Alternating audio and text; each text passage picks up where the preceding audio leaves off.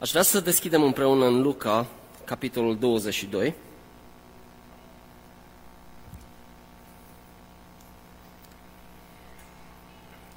Pentru că de acolo vom extrage pasajul nostru de astăzi.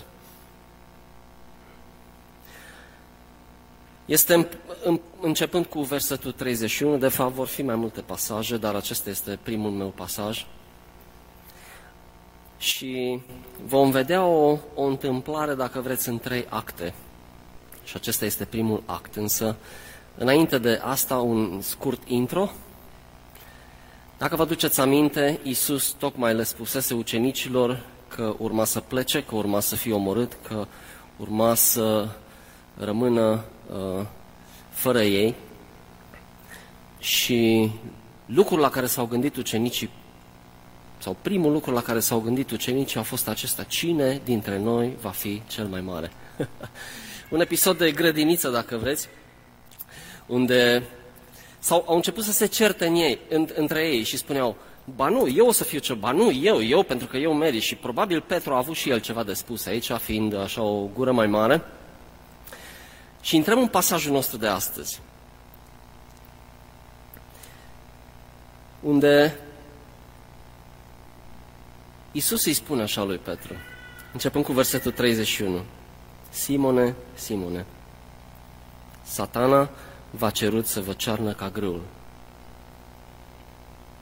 Dar eu m-am rugat pentru tine ca să nu se piardă credința ta și după ce te vei întoarce la Dumnezeu, să întărești pe frații tăi. Doamne, i-a zis Petru, cu tine sunt gata să merg chiar și în temniță și la moarte. Și Isus i-a zis, Petre, îți spun că nu va cânta astăzi cocoșul până nu te vei lepăda de trei ori că nu mă cunoști.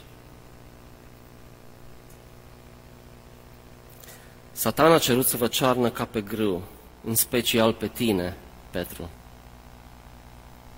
De fapt, ce face diavolul, probabil ceva similar ce a făcut și cu Iov, a venit la Dumnezeu și i-a zis, uite, îi vezi? Lasă-mă să le demasc fățărnicia și o să vezi că dacă mă ating de ei, o să te lase tot și o să fugă. Și Petru, care de obicei era gura lor, gura celor 12, purtătorul de, de megafon, dacă vreți, a celor 12, acum devine urechea lor. Și Dumnezeu, Iisus îi spune ceva care de fapt îi privește pe, pe ei toți. La ce a cerut de fapt cel rău? Și de ce? De ce i s-a dat voie? Știi, ceea ce face cel rău aici când ne acuză înaintea lui Dumnezeu, exact cum a făcut și cu Iov, și îi se permite să întindă cumva mâinile asupra noastră și să aibă un, un, un, o anume influență din când în când, de fapt, nu face decât să se întoarcă în favoarea noastră, pentru că aceste momente în care suntem parcă lăsați singuri, deși nu suntem singuri, aceste momente, spuneam, ne întăresc credința noastră și dependența noastră de Dumnezeu Tatăl. Și acest episod Imediat după cel în care se certau care este cel mai măreț dintre ei, vine momentul încercărilor, unul dintre cel mai dificil, dacă nu chiar cel mai dificil. Lasă-mă să-l încerc. În special pe Petru, spune cel rău, și vei vedea că se vor lepăda de tine. Vei vedea că vor fi exact ca pleava pe care o ia vântul. Ceea ce înseamnă că cel rău știa de posibilă influență a lui Petru. Cel rău știa de chemarea lui Petru, știa că peste Petru era ceva special. Și dacă credința lui Petru reușea să fie distrusă, toți ceilalți se împrăștiau oricum. Deci, exact cum spune și Biblia, lovește păstorul și oile se vor risipi. Exact la fel a vrut să facă și aici.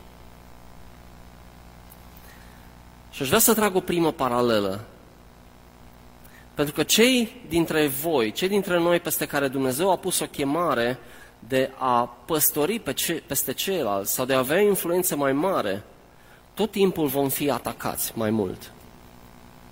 Din acest motiv este nevoie să stăm tari în credință și dependența noastră de Dumnezeu să fie fără cusur, pentru că altfel nu vom rezista niciodată.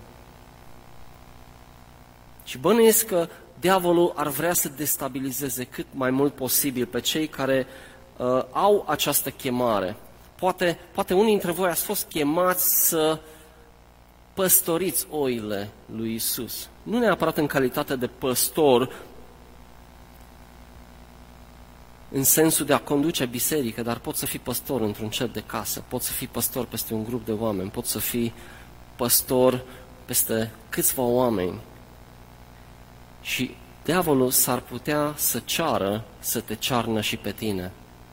Și dacă ești chemat într-o astfel de poziție, cu siguranță că o va face. Cu siguranță că îi se va permite la un moment dat sau altul în viață, în viața ta, să te cearnă. Dar adus aminte ceea ce am spus ad- ad- adineaori, că orice încercare de genul acesta, de fapt, Dumnezeu îi permite diavolului să ne încerce tocmai ca să ne întărească credința. Diavolul crede că face ceva împotriva noastră, dar de fapt face ceva pentru noi. De ce? Pentru că Dumnezeu este Cel care spune până aici și nu mai mult.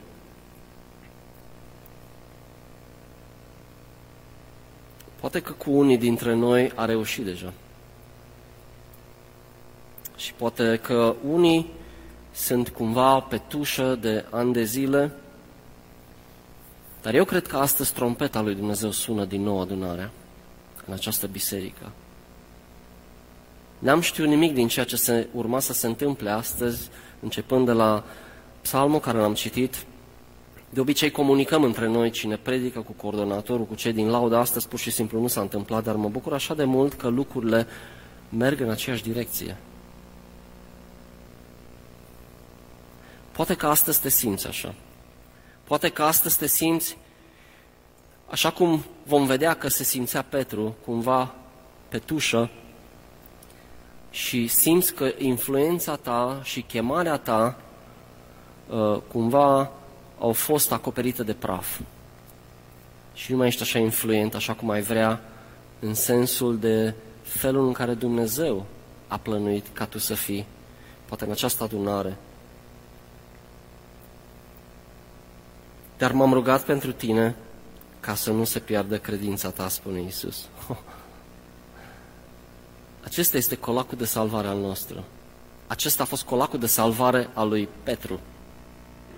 Credința întotdeauna, credința întotdeauna va stinge săgețile arzătoare care vin spre noi, săgețile celui rău. Și chiar dacă vom cădea, și așa vom vedea și cu Petru imediat, chiar dacă Petru va cădea, și știm că va cădea pentru că l-a trădat pe Iisus, noi nu vom fi distruși de tot și nici Petru n-a fost distrus de tot, pentru că mijlocitorul nostru, prietenul nostru, Isus, este cel care mijlocește pentru credința noastră, așa cum a mijlocit și pentru a lui Petru. Dacă ar fi pe umerii noștri, credința noastră s-ar stinge imediat. Dar este o promisiune fantastică în 1 Petru, capitolul 1, versetul 5, care spune ea este păstrată sau voi sunteți păstrați de însăși puterea lui Dumnezeu și de rugăciunile lui Hristos. Wow! Mi-aduc aminte de acel cântec, acel imn pe care îl cântăm înaintea tronului ceresc, avem un măreț mijlocitor. Să știți că nu sunt doar niște cântece, să știți că nu sunt doar niște versuri, este o realitate, este realitatea biblică, este realitatea spirituală. Înaintea tronului ceresc, tu și cu mine, dacă ești copilul lui Dumnezeu, ai un măreț mijlocitor. Și oare ce înseamnă asta pentru tine? Înseamnă totul. Deseori nu suntem conștienți, dar asta înseamnă totul. De ce? Pentru că dacă credința noastră ar fi pe, doar pe umerii noștri, n-am ajunge nicăieri cu ea, pentru că va fi o credință carnală, dar este pe umerii lui Hristos. Și El se roagă, și vom vedea un pic mai târziu că se roagă pe nume pentru Petru, dar și pentru tine, pentru că te cunoaște pe nume. Aici intervine mijlocitorul tău. Domnul Dumnezeul tău este mijlocitorul tău. El te cunoaște, El cunoaște trecutul tău, tre- prezentul tău și viitorul tău. El cunoaște fiecare lucru posibil rău din tine și se va ruga în așa fel încât să fie perfect pentru tine, astfel încât să poți înainta în credința ta. În ciuda slăbiciunilor tale, acolo unde este o slăbiciune, Hristos se va ruga pentru tine, El este mijlocitorul tău. Și exact așa s-a întâmplat și cu Petru. Wow! Și știți ce s-a întâmplat cu Petru mai târziu și unde a ajuns și cât de măreț a devenit. De ce? Pentru că Hristos a mijlocit pentru el, pentru că Hristos a spus, dar eu m-am rugat pentru tine, Petre. Ca credința ta să rămână fierbinte. Iisus știe să se roage absolut perfect. Cred că dacă aș încheia predica aici, ar fi suficient astăzi, vă spun sincer. Doar să știm asta, că Hristos știe să se roage perfect pentru tine și pentru mine, așa cum a făcut-o și cu Petru. Dar așa cum știm, Hristos și-a făcut partea, își face partea și o va face din, întotdeauna. Însă există un răspuns din partea noastră și Petru a trebuit la un moment dat să dea un răspuns. Nu e ca și când Hristos îți rezolvă toată problema cu credința ta și cumva tu ești un fel de uh, marionetă. Nu. Hristos alege să facă un parteneriat cu tine. Închipuieți! Hristos care nu are nevoie de tine, Hristos alege să facă acest parteneriat cu tine și spune, fii atent, eu merg înaintea ta, eu te voi ghida, vei fi încercat, dar fii atent, eu sunt aici cu tine. Eu să ce cald ești, mi-a înghețat mâinile. N-are nimic de a face cu frig, cred că sunt doar emoțiile mele. Hristos își face treaba. Și Petru realizează la un moment dat că se căiește, știți ce se întâmplă? Eșuează, eșuează lamentabil, vine momentul în care Hristos uh, este arestat, iar Petru de trei ori în aceeași zi se leapă de el și deși Petru se căiește din toată inima, s-a luptat zile întregi, vom vedea, cu această eșuare, pentru că el a considerat probabil asta fiind eșuarea vieții lui, crezând că nu se mai poate face nimic. Și totuși, imposibilul s-a produs. Știm că Hristos învie și asta este o rază de speranță pentru Petru, la fel cum și pentru tine, ar trebui să fie o rază de speranță dacă astăzi te simți dezamăgit de viața ta. Este o rază de speranță. Hristos a înviat. Și acest efect durează de 2000 de ani și va dura pentru o veșnicie. Și își va face efectul aici pe pământ atâta timp cât acest pământ va exista pentru tine și pentru cei care urmează după tine și după mine. Imposibil s-a produs Hristos. Este același, este același cel care reînvie speranța ta și a mea, ori de câte ori este crezută moartă și îngropată. Și mă gândesc Mă gândesc la câteva exemple practice. Cu siguranță există moduri în care probabil consider că l-ai dezamăgit pe Hristos în viața ta.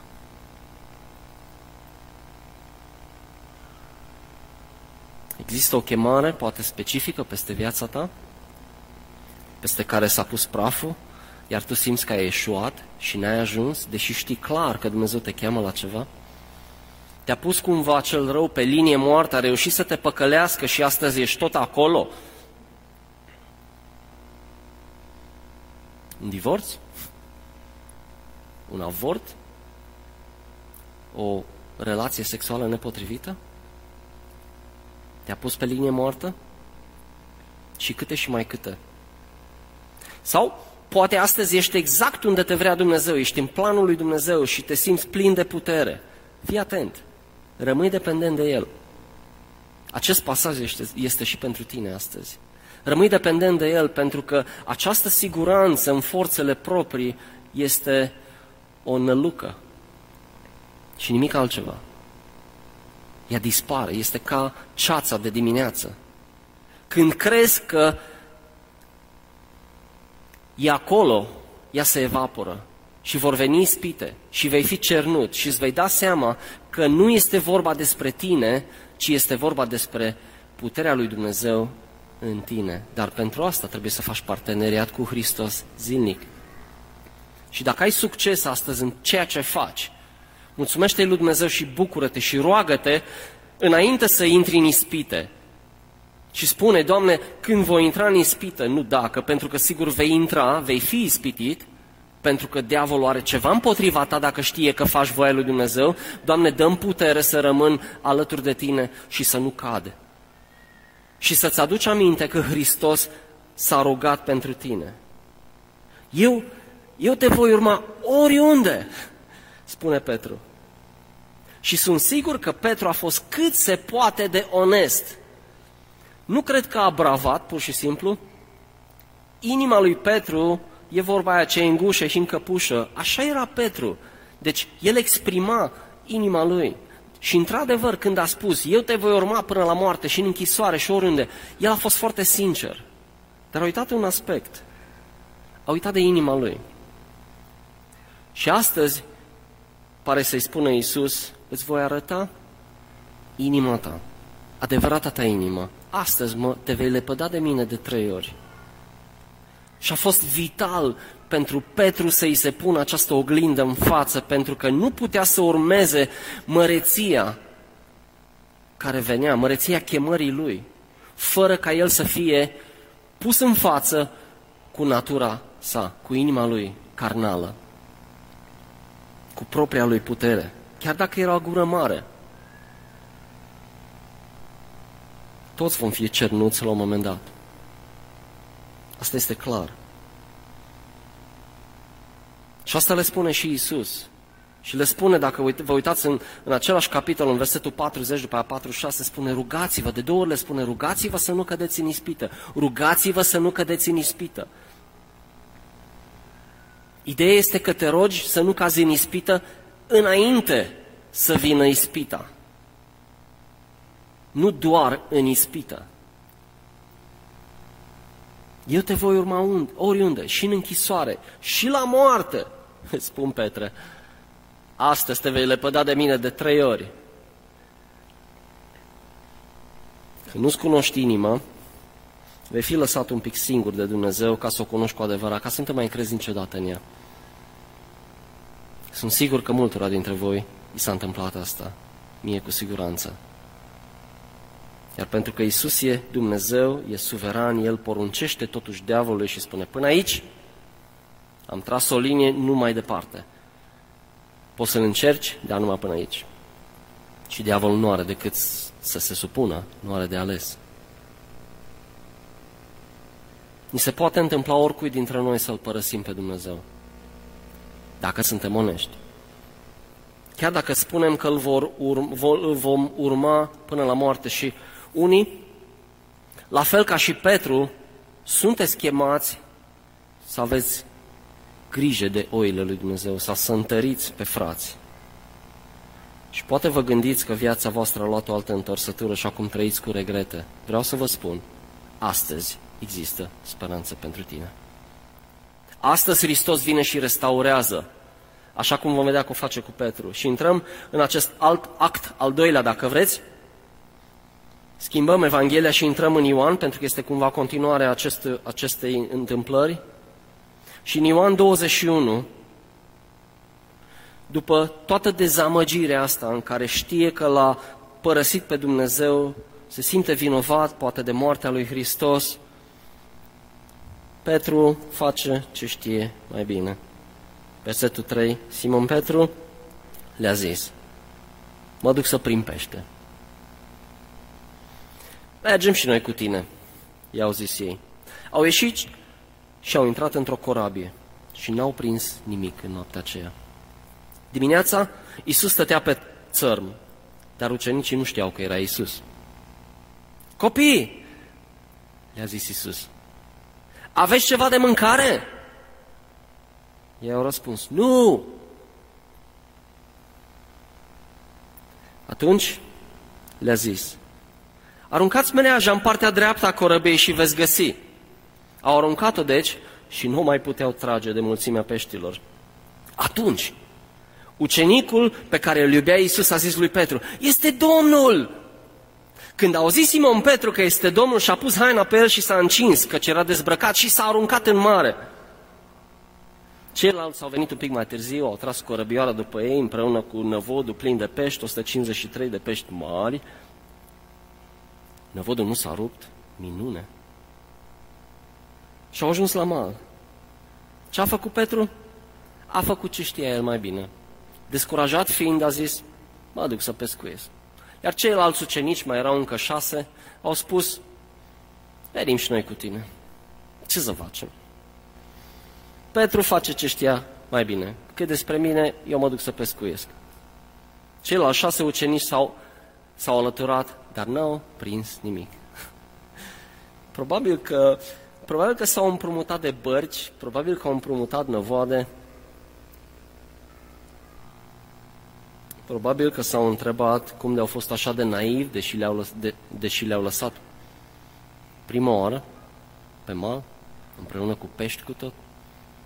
Le-au lăsat acolo. Probabil că oamenii au întrebat după ce s-a terminat toată povestea asta cu Mântuitorul lor, cu Hristosul, pe care ei spuneau că e Mântuitorul lumii.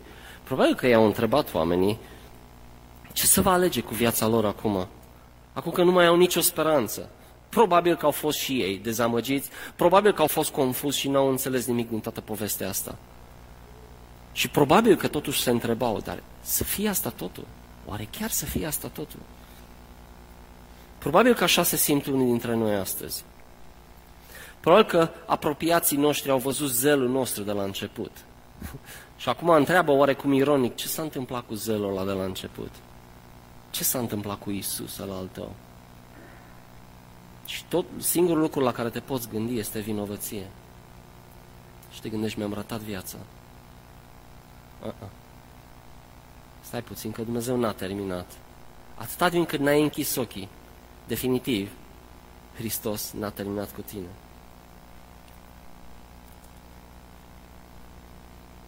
Și deși n-au prins nimic, Iisus îi promisese nu de mult lui Petru un, astfel de pe, un alt fel de pescuit. În Luca 5 spune, de acum încolo vei fi pescar de oameni. Chiar atunci când el și-a lăsat și barca și năvodul și alți ucenici au venit și el, ei împreună cu Petru. Și deși Petru se întoarce la pește, Iisus îl caută și îl găsește chiar acolo, la pește. Iisus te va găsi exact acolo unde ești astăzi. În dezamăgirea ta, dacă ești dezamăgit de chemarea ta și știi că nu ți-ai împlinit chemarea vieții tale, Hristos te găsește exact acolo unde ești și nu trebuie să caute prea mult. Iar răspunsul lui Petru atunci când Isus vine de fapt să restaureze pe Petru în omul lăuntric și în chemarea lui, răspunsul lui Petru este pe măsură. Isus vine mereu să restaureze pe fiecare dintre noi dacă am lăsat-o moale, dacă suntem descurajați. Dacă știm că ne-a chemat la ceva și nu împlinim chemarea noastră, Hristos vine după tine. De ce? Pentru că îi pasă de tine și este în primul rând interesat de tine, de persoana ta, de sufletul tău. Pentru că Hristos vrea să fii roditor. Hristos vrea să, se, să te bucuri de viața ta aici pe pământ, să te simți util, să știi că există o chemare și nu ești degeaba pe acest pământ. Nu vii doar să încălzești un scaun, nu vii doar să ai un job, nu vii doar să, doar să ai o chemare măreață care este supranaturală peste viața ta dacă ești al lui Hristos. Și dacă încă nu ești al lui Hristos, în sensul că n-ai făcut încă un legământ cu Hristos, El are și pentru tine o astfel de chemare. Și nu vei ști până când nu vei răspunde afirmativ lui Isus atunci când îți face curte. Isus vine să restaureze și să repună astăzi pe mulți, să repună pe mulți în chemarea lor, cred eu. Ca Petru, unii au chemări de a întări pe alții. Și poate că se simt ca și când uh, s-au întors la pescuit. Oricare ar fi pescuitul ăla. Unii se simt ca și când l-au părăsit de tot pe Isus. Și dacă te simți dezamăgit, vreau să-ți aduc aminte un lucru. În versetul 61 spune, cred că a fost cea mai dureroasă experiență a lui Petru. De trei ori s-a lepădat, Luca 22, versetul 61. Petru s-a lepădat de trei ori de Isus. Și fiți atenți, în momentul în care a treia oară se leapădă, în timp ce Isus era legat și dus, fiți atenți, Domnul s-a întors și s-a uitat la Petru. Mă puteți imagina ce a trăit Petru atunci? Dacă voi credeți că l-ați dezamăgit pe Dumnezeu, închipuiți-vă ce a trăit Petru. Petru a trăit cu această vinovăție că Hristos a murit din cauza lui, datorită lașității lui. Sunt sigur. Și a trăit în agonie zile întregi, zile întregi, zile întregi, până când Hristos vine și îl restaurează. Dacă astăzi te simți dezamăgit că l-ai părăsit pe Hristos, vreau să știi că Petru s-a simțit și mai mizerabil decât tine și tot a fost încurajat. Și Hristos a venit personal la el și la fel va face și cu tine astăzi. Depresie, remușcări, o listă întreagă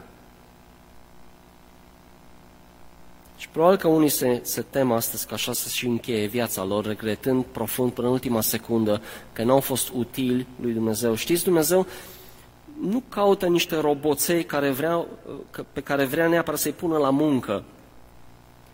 Este ceva în ADN-ul tău care este pus de Dumnezeu ca tu să funcționezi pentru Dumnezeu. Nu este un heirup uman, nu este, trebuie neapărat să faci cu tare și cu tare lucru și în biserică toată lumea trebuie să facă ceva. Este mai degrabă piesa care lipsește din ADN-ul tău, care trebuie să fie pus acolo ca tu să te simți împlinit. De ce? Pentru că ceea ce faci tu pentru Dumnezeu are valoare eternă.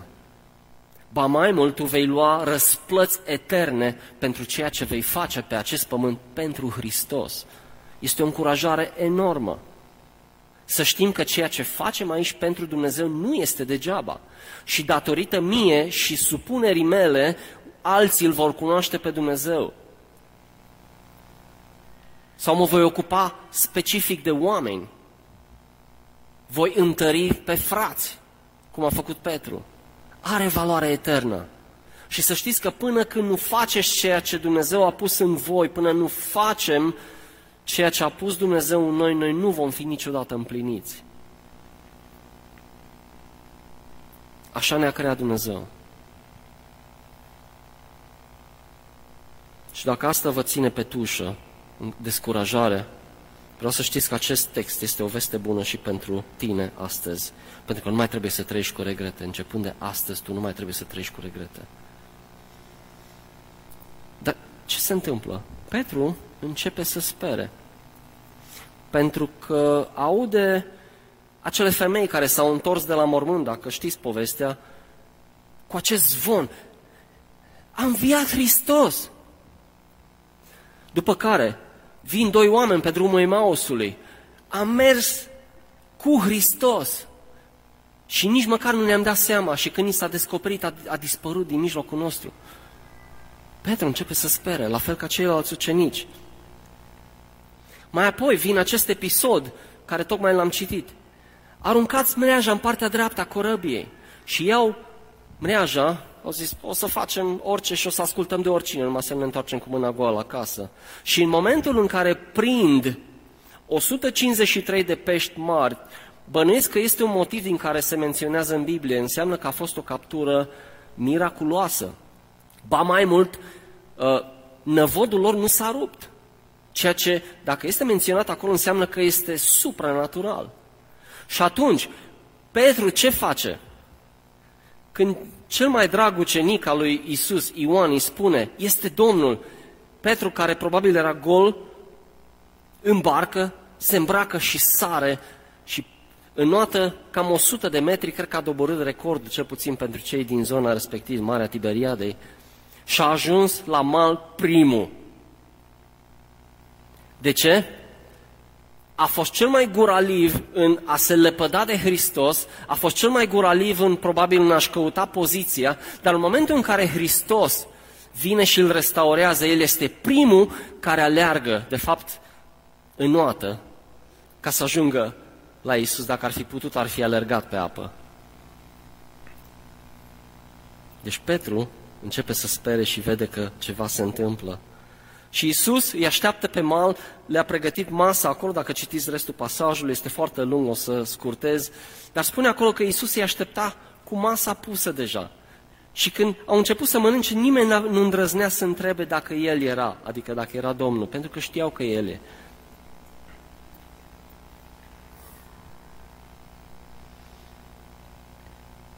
E Domnul.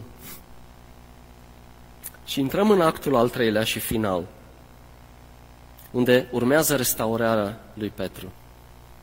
La Marea Tiberiadei, începând cu versetul 15, trei versete, după ce au prânzit, Iisus i-a zis lui Simon Petru, Simone, fiul lui Iona, mă iubești tu mai mult decât aceștia? da, Doamne. I-a răspuns Petru, știi că te iubesc. Iisus i-a zis, paște mielușei mei. Iisus i-a zis a doua oară, Simone, fiul lui Iona, mă iubești? Da, Doamne, i-a răspuns Petru, știi că te iubesc. Iisus i-a zis, paște oițele mele. A treia oară i-a zis Iisus, Simone, fiul lui Iona, mă iubești? Petru s-a întristat că i să a treia oară, mă iubești. Și i-a răspuns, Doamne, toate le știi știi că te iubesc. Iisus i-a zis, paște oile mele. Și urmează acest moment culminant, pentru că Petru acceptă restaurarea lui Hristos. Petru, dacă observați, este cumva parcă tras din toată scena asta, dispar ceilalți ucenici și rămâne Iisus cu Petru și o face intenționat. Și Iisus îl confruntă cu două chestiuni o invitație la care Petru trebuia neapărat să dea un răspuns clar. Primul este să-l întrebe dacă într-adevăr îl iubea și cât de mult. Și în al doilea rând, îl provoacă ca dovada dragostei sale să se regăsească în grija lui față de frați. Iisus îl poartă, dacă vreți, pe Petru înapoi în acel moment în curtea marelui preot, unde el s-a lepădat de trei ori, l-a negat pe Iisus un moment dureros. Și acesta este momentul metaf- metamorfozei, dacă vreți, a lui Petru dintr-un simplu pescar într-un apostol. Petru răspunde imediat afirmativ, deși nu direct, și nu o face direct pentru că parcă nu se mai încrede așa de mult în inima lui. Doamne, Tu toate le știi. Și a vrut probabil să zică este, Doamne, Tu știi că sunt sincer, cuvintele mele sunt prea sărace, dar chiar, chiar Te iubesc. Și Isus știa asta. Dar aceste întrebări nu au fost ca Isus să audă, uh, mă iubește Petru. Isus știa asta. Isus a, a fost nevoit să pună aceste întrebări lui Petru ca Petru să se audă vorbind. Spunând aceste lucruri, da, te iubesc, da, voi avea grijă de oițele tale. Acesta e singurul răspuns potrivit la bunătatea lui Isus atunci când vine să ne restaureze. De câte ori n-am auzit lamentări, o, Iisuse, dar nu merit, o, vreau să mă restaurez, vine Iisus să te restaureze, o, nu sunt vrednic. Dacă Petru a considerat că merită să fie primit și restaurat de Isus. Cine ești tu și cine sunt eu să-i spunem lui Isus că nu putem să primim restaurarea Lui? Așa că dacă ești în această uh, în acest cer vicios în care tot timpul îți plângi de milă și știu că nu o faci intenționat, nu mă înțelege greșit, dar undeva ți-e greu să înțelegi că Hristos chiar te iartă și că vrea să te restaureze, încetează odată. Pentru că povara care a avut-o Petru peste viața lui cu siguranță a fost mai mare decât povara pe care poate tu o ai peste viața ta acum.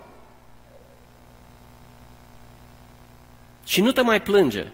Și nu mă refer la copii. Mă refer la tine, om matur, la care Hristos a venit să te restaureze, pentru că El chiar o face și o face din toată inima. Mai e loc de lamentări. Te chinui singur dacă continui să te lupți și să nu primești iertarea lui Hristos. Te chinui. Petru acceptă să fie restaurat și acceptă să fie repus pe șinele măreției, dacă vreți, chemării lui. Restaurat, chemarea lui. Restaurat, ca și persoană, pus pe șinele chemării lui mărețe. După care îi spune Iisus, te vei întoarce, și Petru s-a întors din toată inima, și vei întări pe frați. În Luca 22, versetul 32. Și după aia îi spune în Ioan, paște oile mele. Pentru că Iisus vrea ca dragostea lui Petru față de el să fie demonstrată în dragostea lui față de frații lui. Dragostea noastră pentru Hristos va fi demonstrată prin felul în care extindem această dragoste către cei din jurul nostru. Nu este o dragoste secretă. Eu și Dumnezeu. Uh, numai noi doi. Nu. Tot timpul Iisus te va scoate din cochilia ta, din cămăruța ta în care te vei ruga, unde vei primi dragostea Lui ca mai apoi să o dai mai departe. Iisus spune, intrați în cămăruța voastră, dar nu zice stați acolo. Ieșiți de acolo și dați mai departe ceea ce vă, eu vă dau. V-am restaurat. V-am umplut de prezența mea și de Duhul Sfânt ca să puteți să aveți ce să dați mai departe. Cred că e important să realizăm asta. Pentru că nu poți să-L iubești pe Dumnezeu pe care nu-L vezi și să nu iubești pe cei pe care îi vezi din jurul tău. N-ai cum. Așa știu că mă iubiți, spune Iisus, când veți păzi poruncile mele. Și știți ceva? Asta costă întotdeauna. Îl vedem pe Iisus care îl restaurează, pe Petru, dar nu-i promite confortul. Dacă citiți în continuarea pasajului, veți vedea că vorbește acolo despre moartea lui. Și noi știm cum a murit Petru. A murit martirizat. Aș vrea să chem echipa de laudă pentru că vreau să ne rugăm. Iisus te va restaura, Iisus te restaurează, dar asta nu înseamnă că va fi simplu, nu înseamnă că nu te costă ceva. Este acel parteneriat. Dar nu uita că Hristos este Cel care se roagă pentru tine ca tu să fii eficient. Hristos este Cel care se roagă pentru credința ta ca tu să o poți demonstra și susține, dar este treaba ta să o faci. Avem nevoie de Hristos. Hristos este disponibil, așa cum a fost și pentru Petru, ca noi să fim eficienți în această viață și să trăim cu bucurie și împlinire. Ne aflăm într-un sezon extraordinar ca biserică. Vă spun sincer, eu cred că este Harul lui Dumnezeu. Faptul că putem în, în, în pandemie să strângem o biserică și s-a întâmplat ceva ce nu ne-am așteptat, ca noi în pandemie, în mijlocul pandemiei, să creștem numeric. Este Harul lui Dumnezeu, vă spun. Este Harul lui Dumnezeu. Ceea ce am auzit astăzi legat de această viziune, de fapt ce spune, este că Dumnezeu vrea să trimită în continuare oameni. Este că Dumnezeu ne-a pus strategic aici și când am început să construim această clădire, nu era nimic în jur. Probabil lumea se uita la noi și ziceau, exact cum i-a zis lui Noe, ce faci, mă? nu e nimic aici. Dar acum suntem în buricul târgului. Dar Dumnezeu știa chestia asta. Și să știți că nu ne-a pus aici pentru confortul nostru. Confortul vine ca parte a ceea ce facem și a ascultării noastre. Și da, poți să te bucuri de confort pentru că este binecuvântarea lui Dumnezeu, dar asta nu este totul și nu este ținta în sine. Această clădire este o simplă coajă și nimic mai mult. Este o simplă coajă care la un moment dat va fi distrusă, va arde, așa cum întreg pământul va arde, de ceea ce se întâmplă în această clădire va dura veșnic. Este harul lui Dumnezeu că putem să creștem numeric. Vă spun sincer, oameni noi vin în fiecare duminică și vreau să știți cât de mult ne bucurăm că sunteți aici. Credem că Dumnezeu vă trimite aici, nu pentru că suntem noi mai special decât alte biserici, ci pur și simplu, probabil că Dumnezeu vrea să-ți găsești un loc, un acasă aici. Dumnezeu vrea să te restaureze, Dumnezeu vrea să te mântuiască și Dumnezeu vrea să te pună pe șinele măreției chemării tale. Exact cum a făcut și cu Petru. La fel ca și Petru, și noi am primit această chemare de a paște oile lui Isus. Și mă bucur atât de mult că în biserica aceasta sunt foarte, foarte mulți oameni maturi, cu vechime, dacă vreți, și cu, cu o credință de fier, care sunt chemați, într-adevăr, să întărească pe frați. Poate că nu te simți așa. Dăm voie să spun, dăm voie să renuiesc ceea ce Dumnezeu deja a spus peste viața ta, tu ești chemat să întărești pe frați, sub orice formă. Că vei fi un lider, poate de cer de casă, sau un ajutor de, cer de, de lider de cer de casă, sau poate Dumnezeu te face influent într-o anumită arie? Și sunt câțiva oameni care se formează într-un mod uh, natural în jurul tău, asta te face deja păstor peste ei și peste, peste creșterea lor, pentru că Dumnezeu asta vrea. Poate nu ne gândim deseori așa, dar să știți că dacă biserica aceasta va continua să crească, va fi nevoie de oameni care să întărească pe frați. Și mă bucur atât de mult de această biserică, mă simt onorat să fac parte din ea, vă spun sincer, pentru că sunteți atât de mulți oameni maturi aici. Dar dacă simți că asta este chemarea ta specifică și încă nu acționezi în direcția aceea, vreau să știi că astăzi Dumnezeu te cheamă într-un mod specific să faci asta. Este timpul să strălucești. Sau dacă ai fost chemat să mergi specific într-o anumită direcție, răspunde lui Dumnezeu. Dacă ai fost dezamăgit, este timpul să-L răspunzi acestei dorințe fierbințe a lui Isus de a te restaura și de a te pune pe șinele chemării tale mărețe. Dar răspunde la asta. El are încredere în tine. Fiți atenți, El are încredere în tine. Așa cum și tu la rândul tău trebuie să ai încredere în El și să rămâi dependent de El. Nu este o încredere că tu poți, ci mai degrabă, hei, te-am chemat și eu sunt alături de tine și vei putea. De ce? Pentru că eu merg cu tine, împreună cu tine. Hristos și-a făcut partea și și-o face și și-o va face mereu. El va fi tot timpul mijlocitorul fraților. Mijlocitorul tău și al meu, nu doar al lui Petru. Și atunci vine această întrebare care a fost pusă și lui Petru.